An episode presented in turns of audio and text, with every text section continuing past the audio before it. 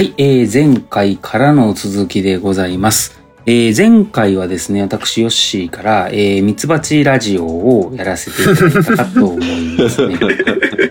ちょっとね、いろいろその後のトークも盛り上がったんで、もしかしたらミツバチ編は続編が出るかもですね、これね。蜂気になっちゃったね。気になる。まんまと、まんまと気になっちゃったわ。ミツバチラジオで。はい、あのとあとあの悲しきドローンたちですね、うん、オスバチたちって話だったかと思います、うん、で、えー、今回はですねちょっとやっぱりあの戻し、ま、話を戻させていただきまして、第二次世界大戦が始まって、えー、とどういうドローンとかが出てきたかっていうのをちょっと深掘りしてご紹介しようかと思いますが、ちょっとねさすがに全部は紹介できないのでいくつか代表的なやつをピックアップして紹介しようと思います、うん、で、あの様々な国が、まあ、ドローンの開発っていうのを進めてましてですね、まあ、最初と当然その大戦の初期とかになるとやっぱりドイツが非常に有名でして、えー、ドイツからふたつぐらい、えー、と ブイワン とこうミステルっていうのをちょっとこう紹介しようかなと思います、うんうん、いいチョイス、はい、まずは ブイワン なんですけれども、えー、これは、まあ、あの飛行爆弾機爆撃機じゃなくて爆弾機ってちょっとあえて言うんですけれども、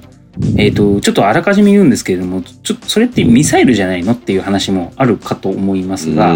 とりあえずちょっとこうどこまでが巡航ミサイルでどこまでがドローンっていうのかっていうちょっと切り分けの問題は多分あのまだいろいろ諸説あると思うので、とりあえずは、まあ、あらかじめ設定した目標に対して向かっていく自爆型の無人攻撃機としてこの ブイワン を紹介しようかなと思います。確かに昨今のウクライナの戦争とかを見ても切り分けられなくなってるよね。機能は同じだもんね。一緒だよね。そうそうそうそう。うん、確かに。目的はちょっとその標的機として使われるかとかはあるかもしれないけど、うん、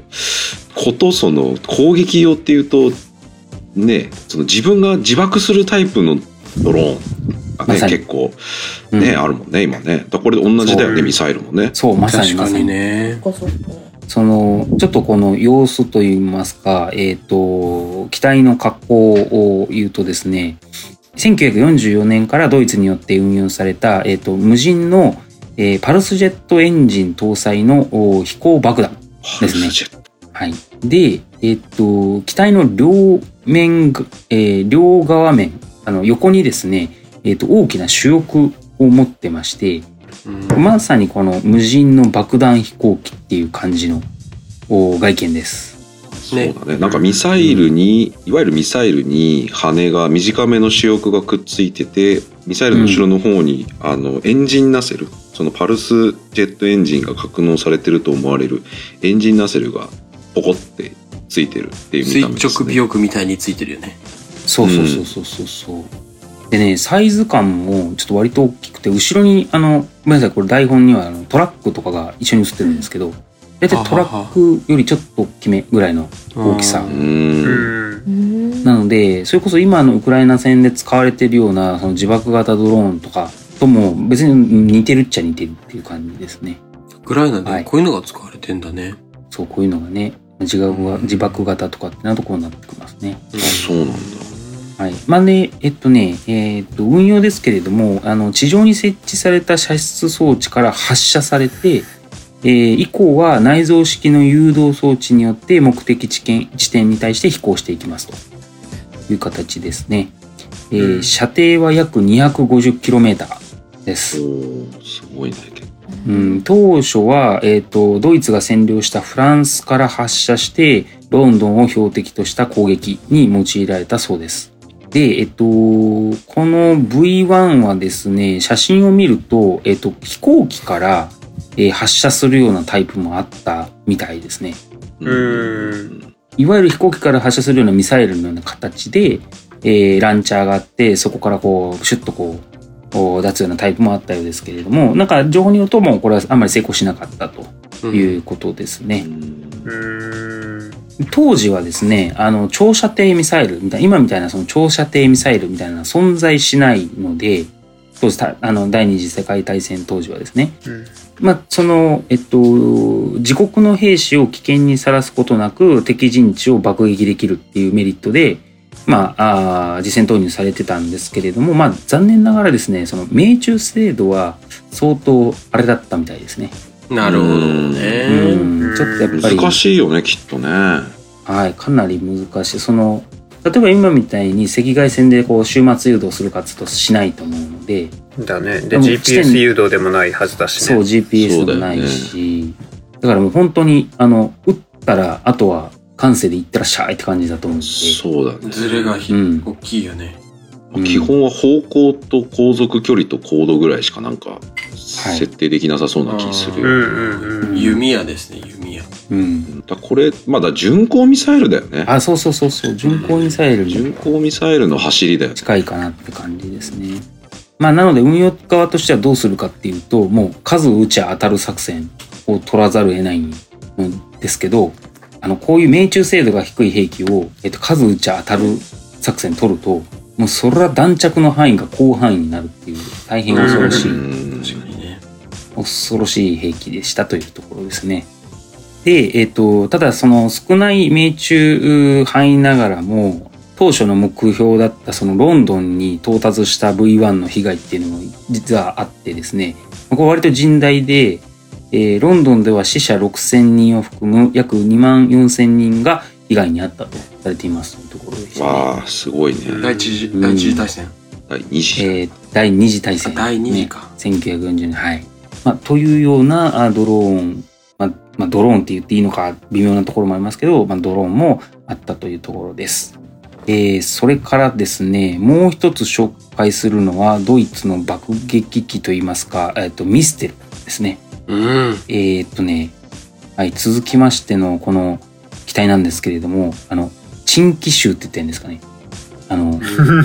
変な機体、珍しい珍しい機体、ね、はい、すごいんですけど、えーまあ、名前はミステルという航空機で、対戦中のその爆撃機の上に、これまた対戦中のこう戦闘機を乗せたような、おんぶさせたような形状なんですよ、うんうん、親子亀みたいな、ね、あ、そうそうそうそう、親子亀みたいなねで、えっと、一応確認したところ、おんぶしている方、あの下の爆撃機のおんぶしている方が本体で、うん、おんぶされている方があ子機、上がね、小亀ですね、うん、え、小亀だけが無人だった。えっとね、お大亀ってなんていうの、あの親亀の方が無人、え、小亀の方はあのね、これね、そう友人で、まあ、要はですね、この下の爆撃機っていうのは爆撃機じゃなくて爆弾そのものみたいな運用なんですよ。えー、子供の方があ、え、ちょ待って待って、あの今ちょっと写真を見てるんだけど、はいはい、台本で、はいはいはいはい、総発の、まあ、大きな爆撃機の上に、はい、その横幅でいうと半分ぐらいしかないような単発の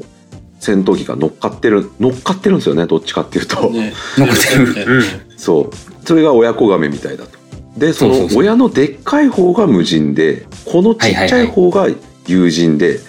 親のでっかい方が爆弾なんだ。そうそう、その通りです。えー、なんか親のコックピットの方が窓とか無駄についてるよね。確かにね、あのね、まあ友人機なんだろうね、もともとね。そうそうそう、これね、あ、あの下のあのいわゆる無人機本体はですね、総発エンジンのあのユンカース ジェーユーはちじゅうはち 爆撃機を無人化して、機内に、えー、高性能爆薬約、えー、いってんななご トン、トンを搭載しているみたいですね。で、えー、っと上についているいわゆる小亀的なポジションにいる、えー、子機には、メッサーシュミットの ビーエフいちまるきゅう かフォッケウルフの エフダブリューいちきゅうゼロ、 いずれもあのドイツの戦闘機が用いられて、えー、と運用としては子機に乗り込んだ、あの小亀の方に乗り込んだパイロットが無人である下にある爆撃機の親機のエンジンとか舵とかを遠隔操作するっていう運用だそうです、えー、すげえー、うん、子供に乗って親のダートエンジンを操縦したんだ。そうそうそうそうそうそう、しかも爆弾である親の、そうそうそう、だから爆撃機をもうだから爆弾に化しているみたいな感じですね。あ、へ、なんかおんぶしてる、おんぶされてる子供がお父さんの髪の毛引っ張りながら操縦してるみたいな感じだね。ああまさにね、まさにね、親子でいうとそのような、で、運用としては、あの、後期のパイロットが、まあ、操縦士で、えっと、このくっついたまま飛んでいきます。うん。くっついたまま目標近くまで飛行誘導して、その後に、その、えっと、親機の方、爆弾を大量搭載した、えっと、このユンカースの機体の方を切り離して、あとは、えー、親機の自動操縦でそのまま向か目標に向かって飛んでいって最後突っ込むみたいな。うん。へえ。なんで逆にしなかったんだ。これ親機と子機がまたなんかあれなの、ちょっと言い方があのおっちゃになるんですけど。サイズがね、今のでかいや、あ、そうだね。でかいやつを今親機と言っている。でかいやつを親機と言っています。はいはいはい、はい、うんうんうん。で子機はあの上についてる戦闘機のことを子機と言ってます。なるほど。で。子機は親機をバーンであの投げ捨てたら帰っていって次の親機をまた連接してはい次行きましょうみたいなそんな感じです。なるほどね。うん。ただですね、あのこいつあんまり成功しなかったみたいでですね、理由は何個かあるんですけど、まず機動性が著しく低い、低下している状態です。まあそうだよね。まあそうだな。まあそうだな。これ子機で操縦しているのは、うん、子機を操縦している、それとも子機から親機を操縦して飛んでる。後者ですね。子機から親機の操舵をその遠隔でやってるっていうイメージ。で自分を飛ばしてるみたいな感じになる。そうそうそうそうそうそう。ええー。まあだから親のサイズがでかいからこの舵だけでは全体の姿勢は制御できないだろうからね。うん。だから親の舵を操縦しないといけなかったんでしょうね。そうそうか、はい。めちゃめちゃやっぱり機動性が悪くて、うんうん、で大体その目標到達前って敵陣地なんで、そこで敵の戦闘機に打捕され捕捉されたら最後あの助か助かりようがなかったそうです。なるほど、そうだよね。うんうん、でまあ最終的な戦果としてはあの橋とかあの構造物をちょっとちょっとだけ破壊したぐらいでとどまったっていうのがこいつですね。うん、はい。まあ、あの無人といえどですね、もともと人が乗る航空機 そ, それ自体を爆弾にして最後切り離すとかですね、うん、まさにあの子が親を見捨てるみたいなあら本当だね本当だね見捨てるね見捨てる見捨てる見捨てる見捨てるねやべ今気づいた、はい、もうちょっと時間差で今気づいたはい、これ名前がね見捨てる見捨てる見捨てる爆撃機だからね、爆撃機ですけれども、うん、日本語なんじゃねえかっていうねだから取り上げたのはいあのムスカもびっくりな残酷な世界でなんでまたラピュタちょこちょこ挟んでくる、ね、そうですねこれ今大佐が大佐が落とされる絵が出てますね。そうね。あのムスカがねあの軍のね偉い人をねあの落とし穴ポンって作って落とす場面だね。うんなんかね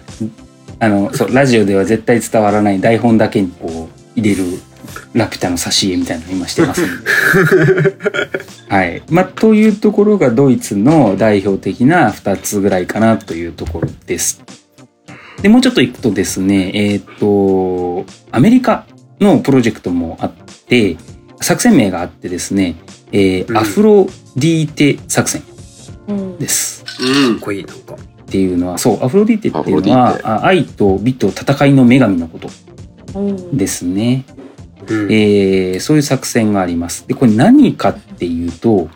えー、ビーじゅうなな 爆撃機、並びに、えー、ビーにじゅうよん 爆撃機を、改造して、えー、それぞれ ビーきゅうなな、ビーきゅうなな と ビーきゅうはち っていう無人機に改造してしまえという計画です。うんでっかいよね爆撃機。はいはいそうですそうです。これねあのもしかしたら覚えてる方もおられるかと思うんですけれども、あのローレンスベル会の時に私あのオニカマスエアラクーダの時の脱線で紹介したに機なんですよ。うんうんうん、で出てきたね。B、そうそう ビーじゅうなな ボーイング ビーじゅうなな フライングフォートレスっていうのはあのこれ空の女王って呼ばれた機体で、うんえー、と機体が 穴, 穴だらけになってもあの帰還できるぐらいタフな機体ですと。うんうん、オニカマスがついていけないやつね。うんうんうん、あそうそうそうそうめ, めっちゃ弱い護衛みたいなそんな感じでしたね。あとはこの、えー、とコンソリデーテッド社の ビーにじゅうよん リベレーター。はこのコンソリデーテッド社自体がもともとローレンス・ベールがいた会社って話と、あとはねにまんき近く製造されたアメリカが最も大戦中で製造した機体になりますね。うーん、はい、でこれを無人化して、えー、と爆弾にしてしまえっていう感じです。ああ、機体を機体自体を爆弾に、そうそうそうそうそう、爆撃機として運用するんじゃなくて機体自体を爆弾にする、はい、爆弾にしてしまえという構想ですね。だからさっきのそのミステルとあの一緒だ、運用自体は近い感じです。へえ、そんなに大きいのいる、うんうん、あ、そうそうそうそう。でちなみに改造されたのはあ運用時間を、まあ、超過したというか、まあ、規定運用時間とかがあると思うんですけど、飛行時間何時間とか、うん、それを超過した機体っていうので、えーまあ、友人の任務にはあのちょっと不適用だねっていうところを活用していったと。まあ、合理的な、うん、やり、まああのね、ほったらかしてるよりは何かに使えっていうことで合理的な運用をしたと。うんうんうんうん、でそうやね、さっきのあのドイツのドイツだっけ、うんうん、親子画面のやつ、うんうんね、はい、なんかもう、そう俺もそういうのもあんのかなと思った。そのもうあの性能が時代に追いつかなくなって、うん、その戦場では実際飛ばしてはもう使えないようなやつを爆弾みたいな風に、うん、あの改造して、うん、もう殺しちゃおうっていう、まあ、余ってたみたいな機体を使ったのかもしれないね。それだったらコブラアシカが良かったんじゃないですか。やめて、コブラアシカちょっとちょっとコブラアシカコブラアシカ爆弾になるとこだったね。危なかった、ね、コブラアシカは北の大地で大活躍してるんです。そうよ、そうだよね、まあ、爆弾になるよりは良かったよね、だいぶね。そうね、そうね、そうね、はい。でえっとね大体この、えっと、ビーじゅうなな とか ビーにじゅうよん で活躍した機体を、えー、装備品、不要な装備品を全部外して、えー、コックピットに、えー、と景気板と、えー、と機外を見るためのテレビカメラをにだい設置して、うん、でそれを見ながら無線操縦ができるように改造します。うん、で機体の中に爆薬を積むんですけど、その量が、ね、なんとねじゅっトンからじゅうにトン。へー、すげえ。とんでもなく爆薬積むんですね。で、えっと、随伴機がいて、その随伴機がテレビカメラの映像を見ながら、えー、遠隔操縦装置を備えて、えー、その遠隔操縦で、えー、目標に向かって、えー、突っ込ませる想定っていうのがこの。なるほど、ね。ああ、はい、面白いね。さすがにね。うん。うん、地上の基地とかだったら絶対電波届かないしラグが発生するもんね。うんね、高度も相当爆撃ですから相当取ってると思うんで。だよね。だから随伴機に操作者がいるわけだ。面白いね。うん、随伴機で操縦するんだ。うんうん、ただですね、この機体なんですけれども、離陸時はパイロットが乗り込んで離陸するそうなんです。えー、怖い怖い。で離陸後にパラシュートで脱出します。あ、離陸してすぐね、水平飛行に移行して自分のそのあの、ね、なんていうか領内で、いやいやあのねすぐじゃないんですよ俺。えー、あの な, なんで離陸あの必あの必要だったかというと、えっと爆薬の安全装置が遠隔操縦では解除できなかったらしくて。えうん、えー、それって何、あの手榴弾とかで最後ピッて外すあれのイメージ。あ、それそれそれそれそれそれです、うん、で遠隔操縦ではそれが解除できないからどうしたかっていうと、パイロットと航空機関士が搭乗して離陸をします。それから、うん、えっと、誘導する母機とか、えー、と合流しました。でその後に、うん、そろそろ目的地に着くから、うん、あの突っ込ませるポイントに来るからえー、策略の安全装置を解除しますってなった後に脱出。うん、へえ。じゃあ敵の領域内じゃん。そう。超超危険。めちゃ危険じゃん。空挺隊員みたいじゃん。そう。だからね、ちょっとあのでで策略あの解除してるからもうまあなんかのきっかけで爆発するかもしれない。ええー。割と高い高度を飛んでる。し、そこは多分割とあの救助するにも難解なエリアで、なるほど、パイロットさんそろそろ脱出してくださいみたいな。はあ、うわ、なん結構命がけな。なんかね、わかんないよね、難しさがね。こんなでかい機体をさ、うん、遠隔操縦することはできても、策略を最後排除することはどうしてもできなかったっていうのが、うんうん、そうね、そうね確かに確かに、ね、あれなんかな、やっぱ離陸とかにも何かあったんかな。あとは本当にその遠隔操縦するっていうのは最後目標に落とすところの本当最小限のとこだけで、うん、一緒にこう随伴して飛んでる間はやっぱり中にパイロットが い, いなきゃダメだったとか、まあなんかそういうのもあんのかな、想像だけど、うんね、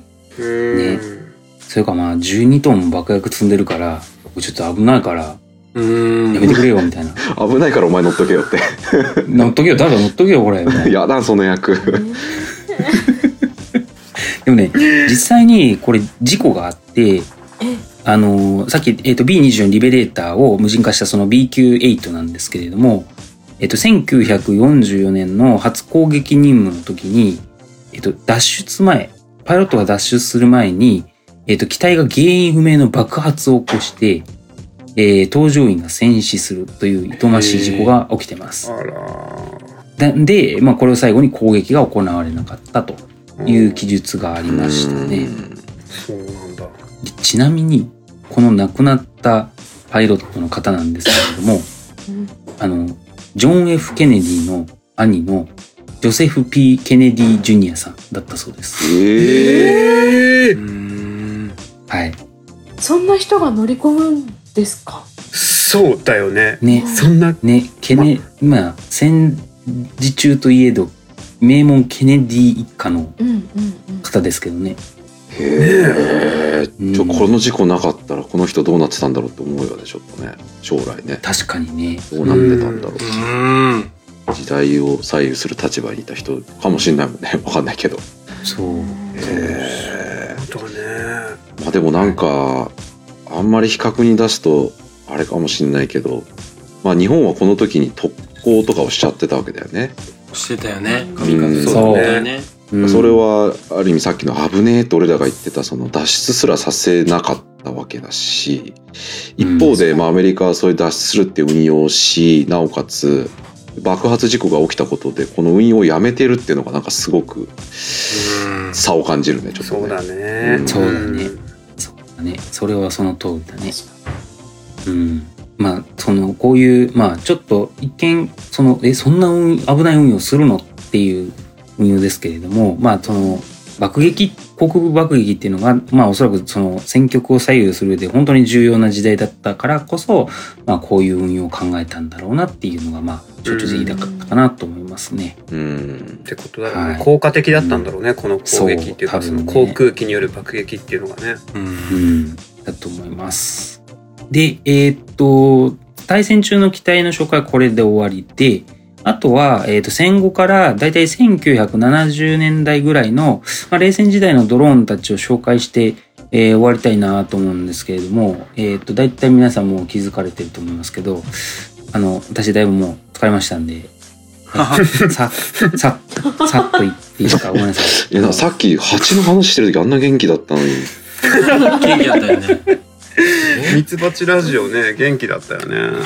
蜂に使いすぎましたね肩をきゅうかいまで持たないですねこれね、はい、すいません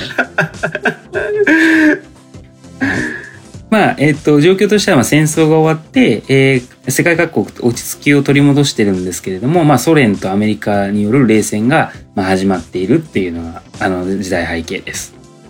で、えー、と何個か紹介するんですけれども、えー、ひとつめはですね、えー、ライアンファイヤー B という、えーうん、これもターゲットドローンなんですけどこれね結構いろんなところに普及してるんであの日本でも運用があったような、えー、標的機ですので、まあ、紹介しておくとですね、えー、と冷戦が本格化してきた、えー、せんきゅうひゃくごじゅうねんだいに、えー、アメリカはその高速の標的機としてこのライアンファイヤー B っていうのをまあ製造しまして、えー、ターボジェットの推進式の標的機です、うんまあ、見た目で言うとオレンジ色の機体にまあジェットエンジンを積んだみたいなちょっとね一見するとミサイルみたいな感じの外観なんですけれども、うんうんうんえー、インテークがあってエンジンがあってオレンジ色で羽がついててっていうような感じの機体になりますで、えっと、まあ、降着装置、いわゆる降りるための、えっと、車輪とかフロートとかついてないんで、えっと、任務後はパラシュートで降りてくる。で、その後はヘリで回収するような感じですね。まあ、標的機ですので、一番最初に、えっと、出たような、その、クイーン B とか、ターゲットドローンとかとまあ同じ運用、運用自体は一緒です。で、えー、とこの ファイアービー ですね、実はその、このその後にの偵察型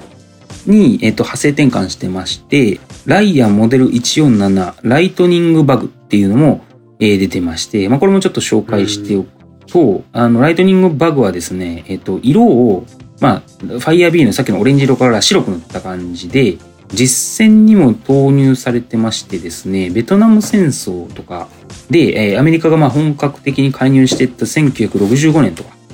そういうところで、えー、と使われてます。へー。うん、あの具体的に言うと、その米軍があの掌握している南ベトナムから発射して、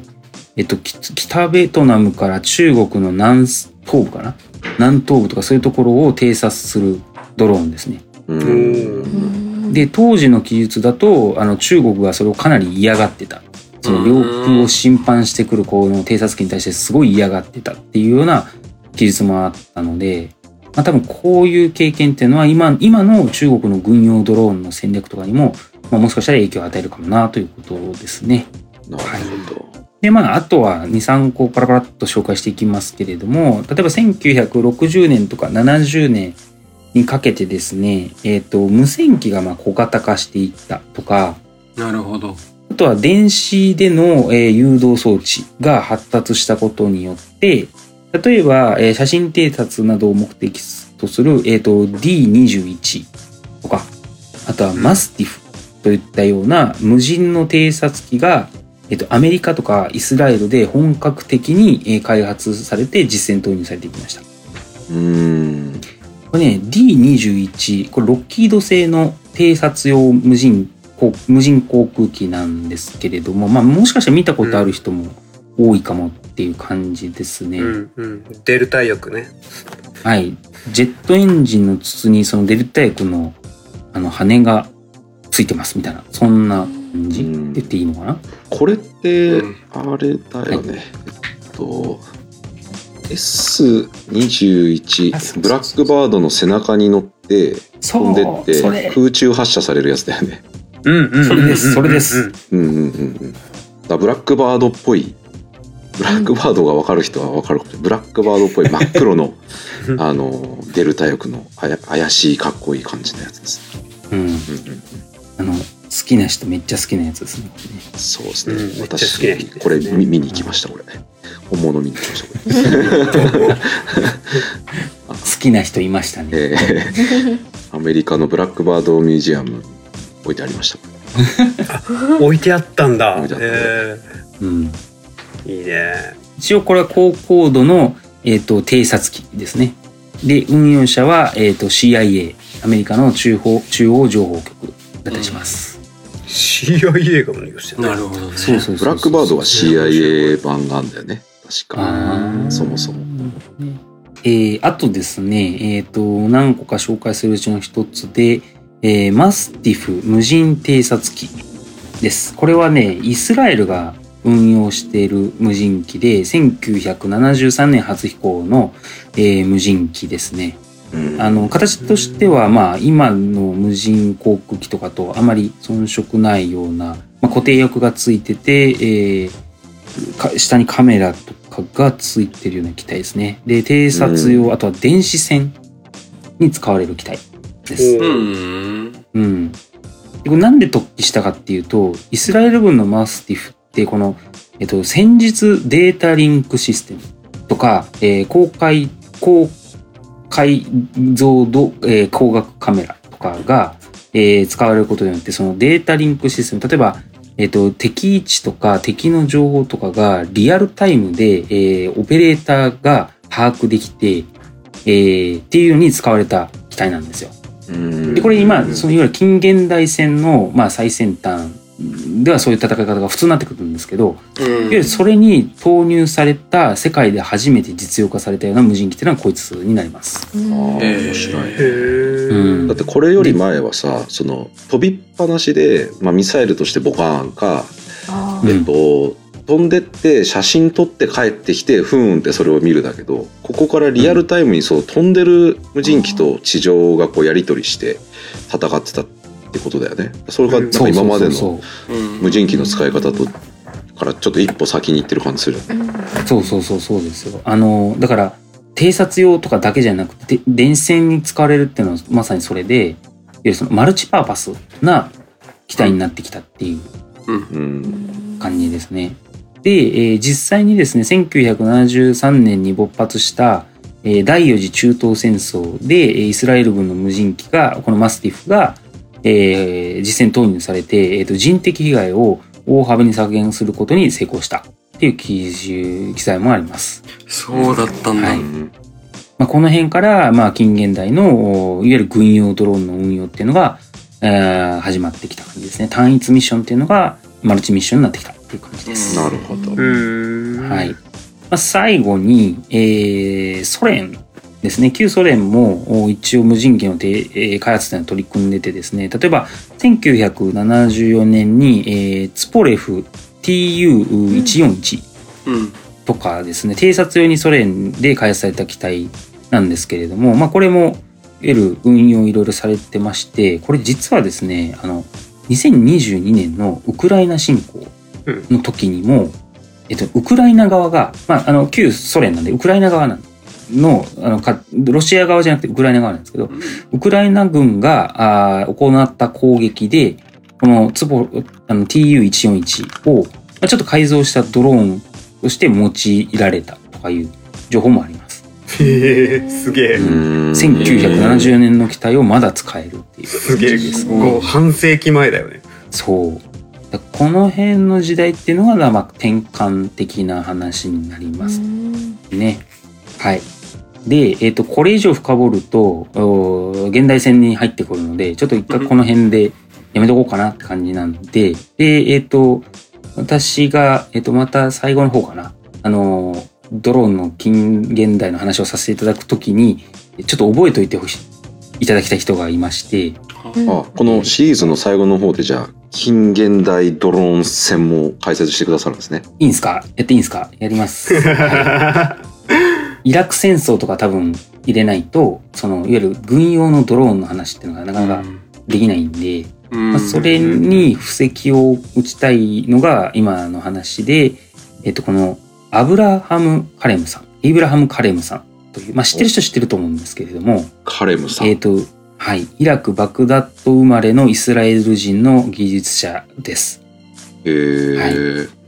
でこの人が、えー、いろいろあってイスラエルからアメリカに移住したのがせんきゅうひゃくななじゅうねんです。でこの人があいろいろドローンの世界っていうのをちょっと塗り替えていく感じですね。へー、はい、まあ、というところで、えー、終わらせていただいて、安全保障ネタとしては、まあ、次の、えー、近代から最新のドローンの世界みたいなのに続けようと思います。はい、ありがとうございました。感じですね。なるほど。深いな。まあそんなところですかね。うん、はい。というところで、えー、っとはいちょっと最後の方は流してしまいましたが、えー、ドローン界安全保障界じゃないな。せんきゅうひゃくななじゅうねんぐらいまでのドローンについては、えー、これで終わりたいと思います。大丈夫ですか？皆さん疲れてますけど大丈夫ですか？大丈夫ですよ。大丈夫ですよ。はい。うんじゃあ、えーと、今日のところはこれで終わりたいと思います。皆さんお疲れ様でした。ありがとうございました。ありがとうございました。ありがとうございました。